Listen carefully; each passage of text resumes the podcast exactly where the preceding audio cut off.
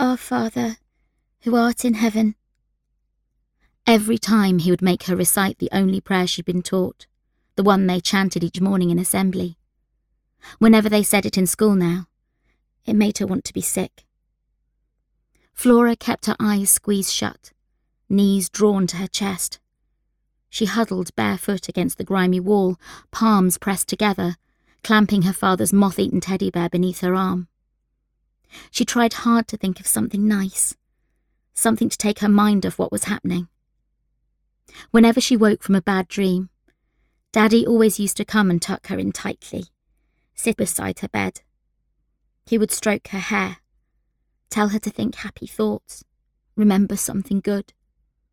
A trip to the seaside, a visit to Granny Jean's in the countryside.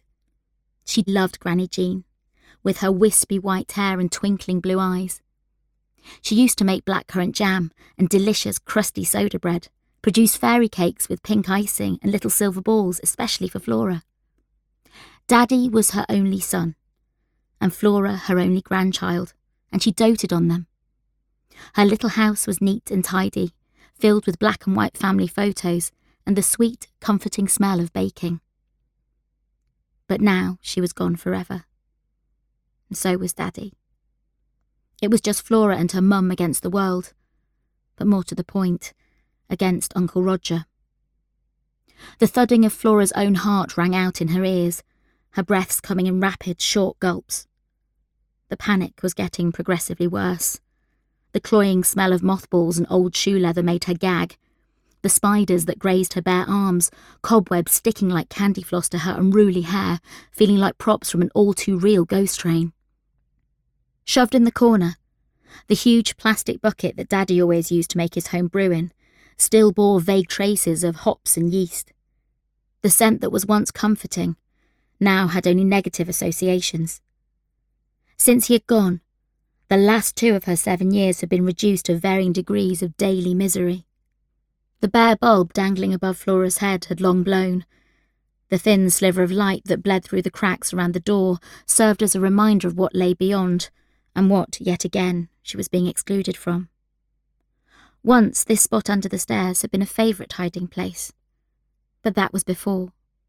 That was in another life. A charmed life. A life where someone like him existed only between the pages of one of her darkest fairy tales.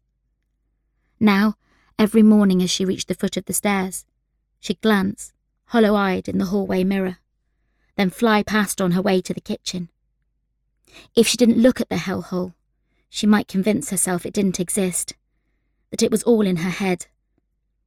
The very sight of the yellowing paint peeling from the triangular wooden panel, the loose Bakelite handle, turned her legs to jelly and made her stomach lurch. But worse was its incongruously shiny recent addition. The lock on the outside. In spite of Uncle Roger's total disinterest in helping around the house, He'd been quick to produce his toolkit for this purpose. Hallowed be thy name.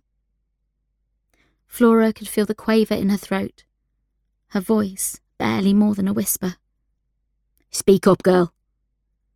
Gruff sniggering came from the other side of the door. She knew he'd been there the whole time.